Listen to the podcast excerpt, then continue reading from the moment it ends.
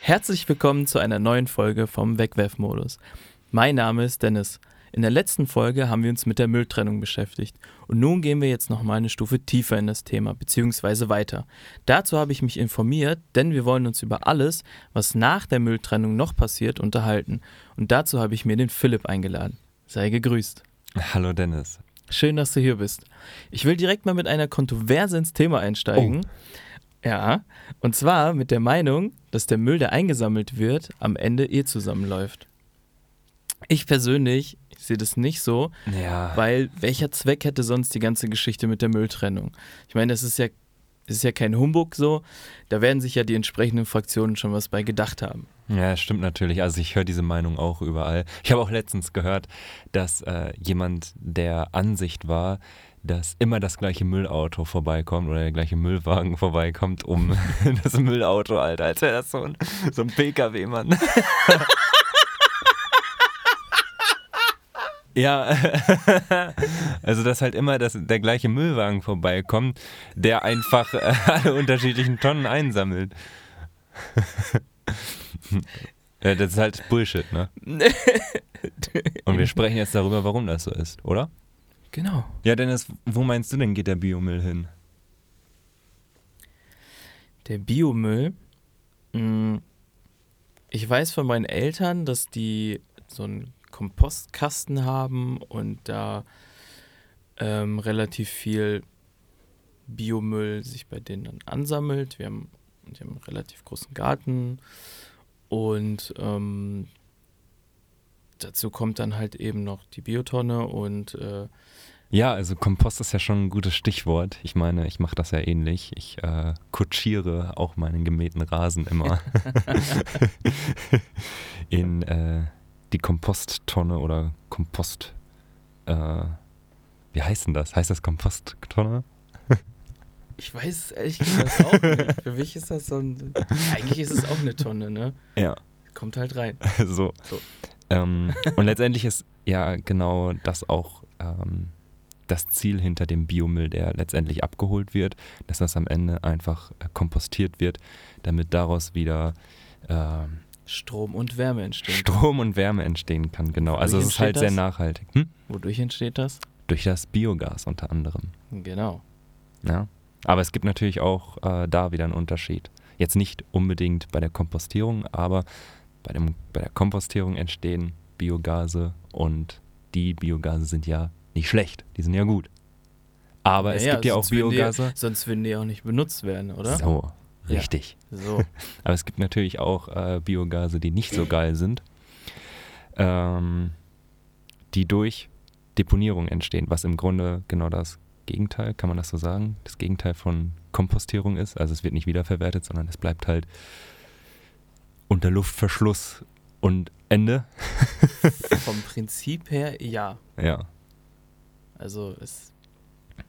Dadurch, in, in dem Bereich entsteht dadurch ja kein Kreislauf, in dem genau. ähm, der Abfall immer wieder verwendet werden kann. ja.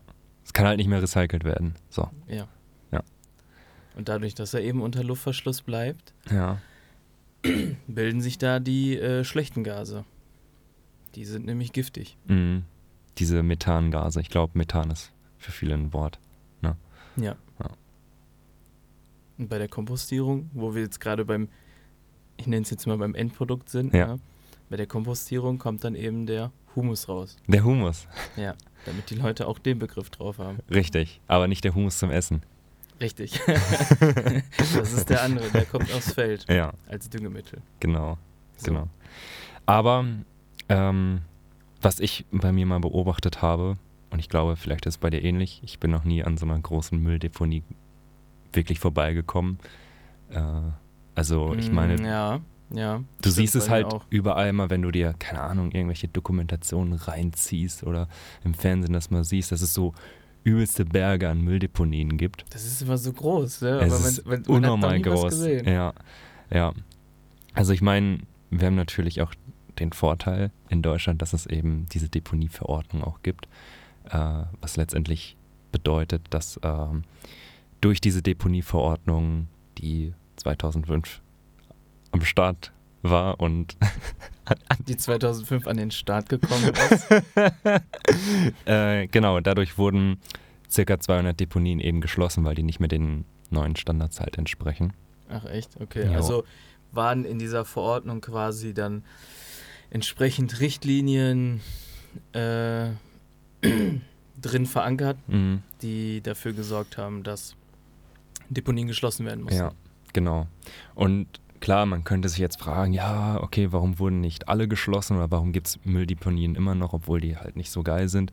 Und das liegt einfach daran, weil es einfach noch nicht möglich ist, alle jetzt einfach zu schließen, weil, ähm, naja, es kann noch nicht die vollständige Verwertung aller Abfälle in irgendeiner Form durch andere Mittel garantiert werden, weshalb es halt mhm. immer noch Mülldeponien gibt, wo eben all das hinkommt, äh, ja, was du in keiner Form mehr wieder verwerten oder recyceln kannst. Ja, und das äh, braucht ja eben auch trotzdem irgendwie alles seine Zeit. Ja, seine Zeit und vor allem halt auch seinen Platz, weil ähm, im Grunde irgendwann sind die Mülldeponien voll. Und mhm. das, äh, also man geht davon aus, dass das in den nächsten 20 Jahren der Fall sein wird, dass wir da nicht mehr lagern können, weil unsere Deponien dann voll sind. Dann ist Ende im Gelände. Ach krass, okay. Ja. Aber ähm, also irgendwie muss da eine Lösung her, ja. Es könnten übrigens bis zu 5 Millionen Tonnen mehr im Jahr recycelt werden an Biomüll, wenn gewisse Leute auch die Essensreste in den Biomüll werfen, anstatt in den Restmüll. Ne? Ja, es ist natürlich eine wahnsinnige Zahl. Von den Essensresten mal abgesehen ist es ja so, dass knapp 40 Prozent des Restmülls tatsächlich aus Biomüll besteht. Und das ist dahingehend natürlich verschwenderisch, sage ich jetzt mal, weil dieser Biomüll eben für ähm, als Biogas genutzt werden kann, wie wir eben schon erläutert haben, äh, anstatt einfach in der Verbrennung zu landen, ja. wo das meiste vom Restmüll ja auch dann tatsächlich landet. Genau, und bei der Verbrennung entsteht dann eben auch diese sogenannte Schlacke. Und diese Schlacke kann unter anderem für den Straßenbau verwendet werden oder wird eben auch auf äh, Deponien gelagert. Dann, was allerdings auch noch bei der Verbrennung entsteht, sind Stäube, die als hochgiftiger Sondermüll eingeordnet werden. Und äh, die werden dann auch entgelagert, heißt, die kommen dann letztendlich auch wieder zu den Deponien. Ah, und Dennis, Was denn? Wenn wir gerade so bei dem ganzen Thema Verbrennung sind, was mir da in den Sinn kommt, wusstest du übrigens, dass äh, wir in Deutschland Abfälle auch importieren? Nee. Mhm, siehst du mal. Warum importieren wir Abfälle? Ja, das, das ist doch die Frage. Ja, der Grund dafür ist halt einfach, dass wir so viele Verbrennungsanlagen haben. Und äh, dann gibt es solche Länder wie Großbritannien, die einfach mal den Müll zu uns schicken. Und wir verbrennen den dann für die, weil wir genug Anlagen dafür haben. Ähm, Wahnsinn. Letztes Jahr waren das übrigens bis zu 500.000 Tonnen, die wir importiert haben. Aus an Müll. Aus Großbritannien. Aus Großbritannien, jo. Jetzt natürlich die Frage, tun wir denen damit jetzt so einen riesigen Gefallen oder tun die uns damit einen Gefallen? Naja, im Grunde tun die uns einen Gefallen. Also man könnte natürlich jetzt erstmal denken, scheiße Müll. Brauchen wir nicht. In der Tat. Aber weißt du denn auch, warum es Sinn macht, dass wir den Müll verbrennen? Ja, also wir haben ja eben schon mal drüber gesprochen, dass wir ähm, quasi schon Biogas ja auch für Strom und Wärme nutzen können. Genau, ja. Und äh, beim Restmüll ist es dann so, Entschuldigung, dass wir ähm, Verbrenn also Restmüll aus der Ver Müllverbrennungsanlage als Energiequelle nutzen mhm. können. So. Ähm, und diese Energiequelle versuchen wir so zu nutzen, dass wir es als äh, Kohleersatz für die Kohlekraftwerke nutzen können. Und da ist es dann eben auch wichtig, dass ähm, der Restmüll getrennt wird. Und zwar in schweren und leichten Restmüll. Denn, äh, weißt du warum? Ja, weil der leichte Restmüll sich besser für die äh, Verbrennung eignet, um daraus Energie zu erzeugen. Genau, bessere Energie. Bessere Energie. Genau. Ähm, denn beim schweren Restmüll ist es nämlich auch so, dass da mitunter auch noch Kunststoffe landen bei der Aussortierung, Mhm. die ähm, giftige Stoffe enthalten und sowas muss dementsprechend, also sowas kannst du dann dort nicht nutzen und dementsprechend musst du dann äh, das dann ja. verbrennen in den Anlagen und auch mit ähm, das muss auch nochmal speziell gefiltert werden, Mhm. etc. Ich meine, Genau. grundsätzlich ist es sowieso eine schlechte Sache, weil Müllverbrennung, klar, aber dass man die giftigen Stoffe nicht noch Mhm. äh, in die Welt hinaus schießt. Genau.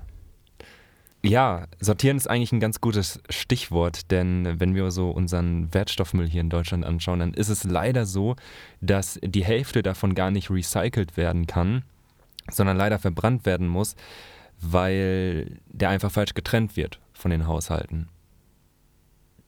Daran liegt es dann eben auch, dass wir eigentlich viel einfacher, viel mehr Emissionen einsparen könnten. Ja, genau, richtig. Ja, Thema Sortieren ist halt auch so eine Sache beim Wertstoff, weil es wird, nachdem der Müll abgeholt wird, wird sehr, sehr viel sortiert, Mhm. weil wir aus dem Wertstoff eben das meiste rausholen können. Und ähm, ich würde da jetzt einfach mal so ein bisschen durchgehen. Mhm. Es ist ja so, dass bei den Sortierungsanlagen grundsätzlich erstmal viel mit Fließbändern gearbeitet wird, damit das alles schneller vonstatten geht. Und ähm, wobei es teilweise dann auch so ist, dass trotzdem noch viele Menschen ähm, Sortierung durchführen am Fließband, da die Maschinen dann eben auch nicht alles hinkriegen, oder ich sage jetzt mal die meisten Maschinen, ähm, um dann eben auch äh, dann Sachen zu erkennen, die die Maschine dann eben nicht erkannt hat, um diese Trennung nochmal vorzunehmen. Beispielsweise der Joghurtbecher mit dem Deckel, wenn der Mhm. noch dran ja, ist. Okay. Das sind zwei verschiedene Materialien Ja. und dann kann das eben von Hand schnell separiert werden. Ähm, zu den Maschinen, da ist es jetzt so, da gibt es zum Beispiel die Siebtrommeln.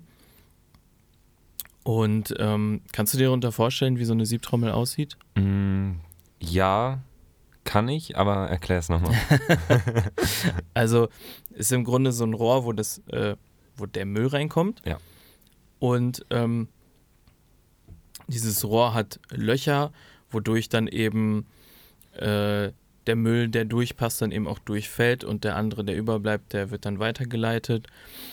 Äh, diese Station, nenne ich es jetzt mal, wird mehrmals durchlaufen, wodurch dann eben immer weiter separiert wird durch verschiedene große Löcher. Und dadurch entstehen dann halt die verschiedenen Materialströme. Ähm, dazu kommt dann eben noch so eine Art Folienabsauger, äh, der dann eben die leichten Teile, deswegen dann eben auch Folien, Mhm. ähm, mittels einem Windzug quasi nach oben wegsaugt, während der äh, das während der Müll nach unten hin weiter abläuft Okay, auf dem ja. Fließband. Äh, ne, so wird dann eben dann die leichten Teile werden da eben nochmal äh, getrennt.